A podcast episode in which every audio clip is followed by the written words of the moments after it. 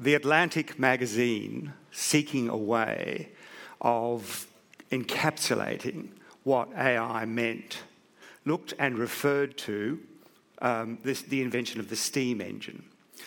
And um, what they said was the steam engine could have been considered simply a mechanism for removing water from mines. And that would have been true. It would have been a mechanism for removing water from mines. But that, that's the smallest and the most, um, that, that, that is a tiny part of what the steam engine did. What the steam engine actually did is it decoupled economic growth from population growth.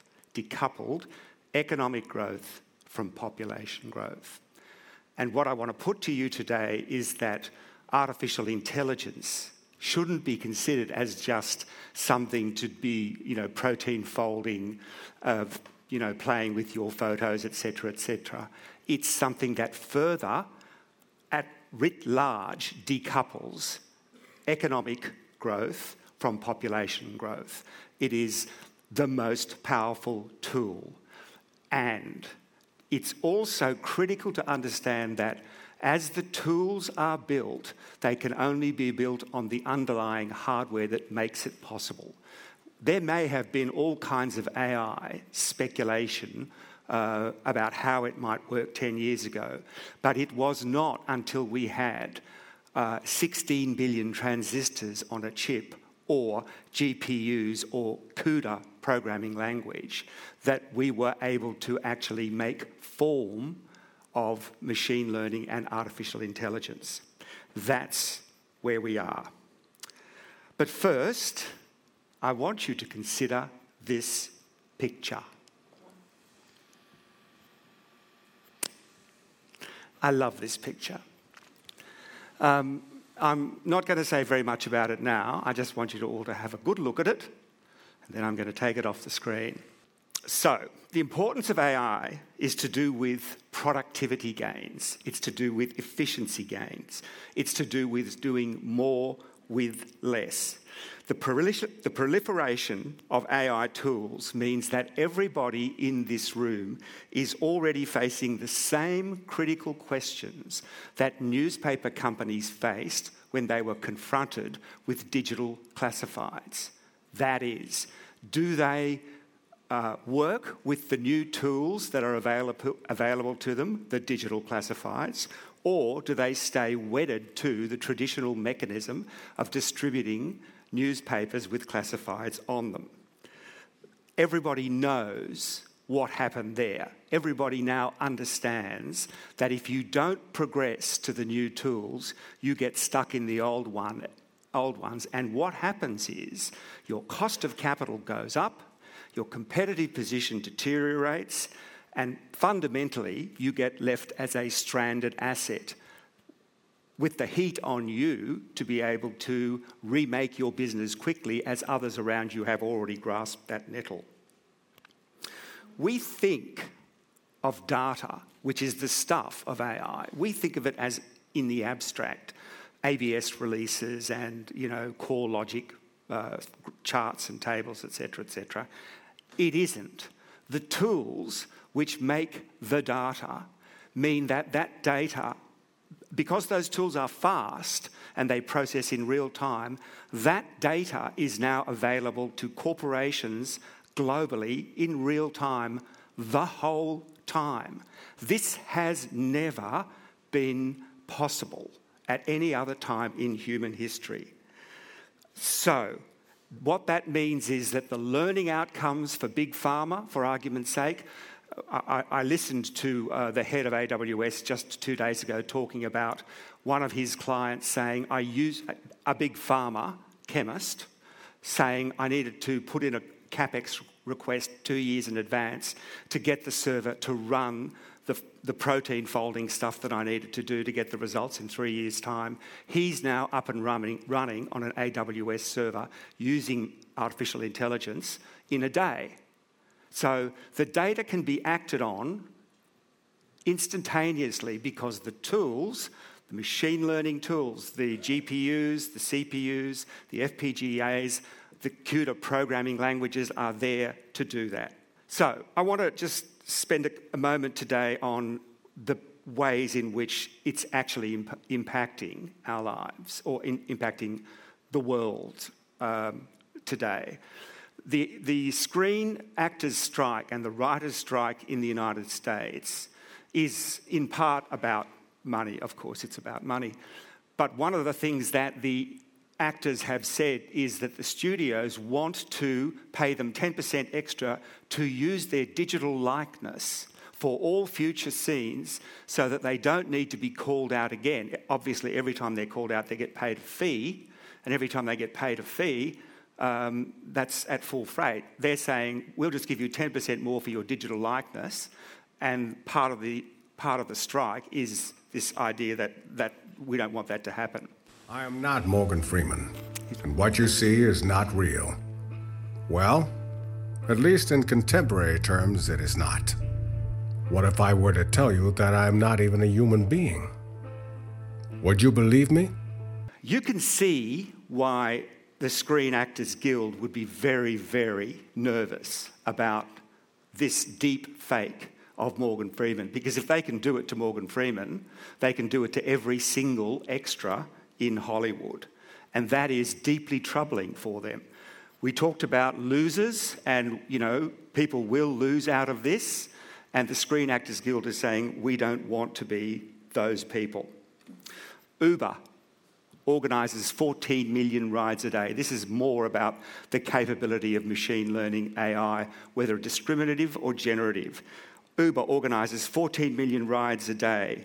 Um, you can see from the Morgan Freeman piece here the uh, ability for the graphic tools to be applied to LinkedIn, Facebook, Google, uh, Snapchat uh, on a wholesale basis across all media and all advertising in a heartbeat, thereby effectively obviating the need to use graphic artists, and of course, calling into question you know, who owns the copyright for the material that's formed the training models, which go into the large language models, which form the uh, graphics that are used in these, um, in these uh, pictures.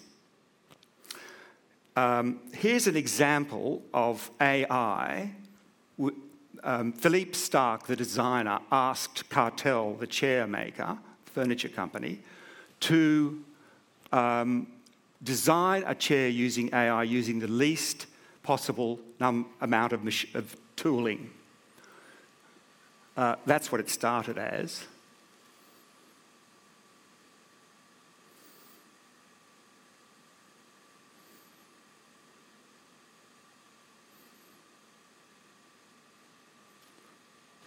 That's how it finished. There is also sensor equipment um, backed up into machine learning models that, that is on a granular basis analysing seeds, uh, soil quality, fertiliser levels, moisture, uh, how well the seed is doing every time a John Deere tractor harvests at or, or sows at scale. That data is all about improving the yield from existing broadacre farming. Remember, it was only a couple of de- uh, centuries ago that Malthus said that we were all going to starve to death as the population went through a billion people. That, of course, didn't happen. I think technology had something to do with that. Um, uh, and of course, the footy field. Uh, I read a piece. Those little bubbles that you see on the back of footballers' jerseys are little sensory packs indicating how fast they run, intensity, all that stuff. I read a piece just the other day. The women's uh, soccer players down under travelled 7,500 miles in their bid to win the World Cup. This is all known, along with millions of other statistics, as a result of the tracking that's in the jumpers and on the balls. And they measure intensity. You know, in football, it's you know number of hit ups. Um, you know, the stats go on and on and on. Uh, other examples, call centres. Google, the call centres, you know, get put through to somebody, etc. But you, that now is now moving towards chatbots, obviously, and um, you know, you don't need to speak to a person to disconnect or connect to, a, to your Foxtel or, you know, Amazon or whatever it is you're watching. And don't forget the granddaddy of them all, granddaddy of them all, Microsoft. This is why Microsoft with NVIDIA has been pegged correctly as the most important of the two companies in, um, in um, machine learning and AI itself. Microsoft is important because it has the largest, or one of the largest, footprints of applications that are available to be to run AI on, on a customer base which is one of the largest customer bases in the world. So if you think about your interactions with Microsoft on a daily basis, yes, you don't do search, that's true, but everything else you do, you do on Microsoft, you know, the Word, the Excel, the Teams, all that sort of stuff. Adding an AI assistant to that uh, suddenly um, turbocharges the Microsoft business in very material ways. The point is this it's all about the tools, it's all about the um, uh, the speed at which the tools are deplo- deployed. You can't run AI unless you have the underlying GPUs, CPUs, FPGAs, etc., to run it with. So that is why Google uh, CEO Sundar Pichai, seven years ago, we've been charting this for 10 years, certainly the discriminative part of AI, not the generative part so much until recently, but I don't make much distinction between them. Discriminative simply is if this, then that. Discriminative that says you previously deleted an email from this person, so you're probably going to delete, delete one again. That's discriminative. Uh, generative AI is much more kind of, well, it generates, it creates something new. It's, it can write a poem. It says, it can say you've ta- not taken emails from this person 25 times in a row, but there's something in this email that's actually quite important, and therefore you should read it. So I'm overriding using my generative AI uh, programming to bring it to your attention. Um, so, briefly, the world today is different from the world 100 years ago, and it's different from 200 years ago, obviously. 100, 200 years ago, you might have seen the weaving mill and the steam engine, and you might have had your job changed a little bit as a part of that. 100 years ago, you saw the birth of commercial air travel, the personal computer, and, um, and uh, the nuclear, uh, and, and nuclear war.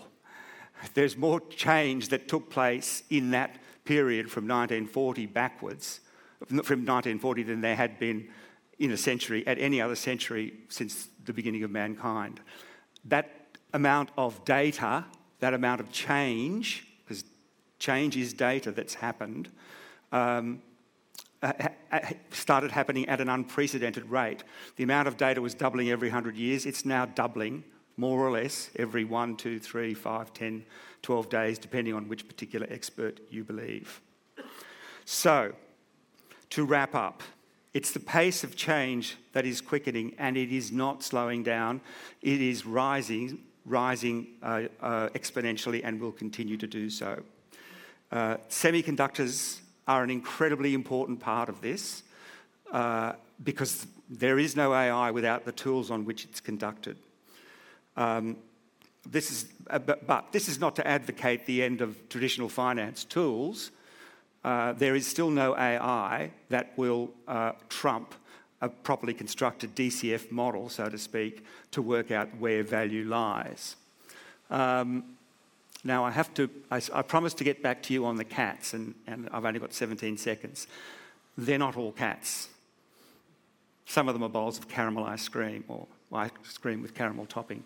Why is that important?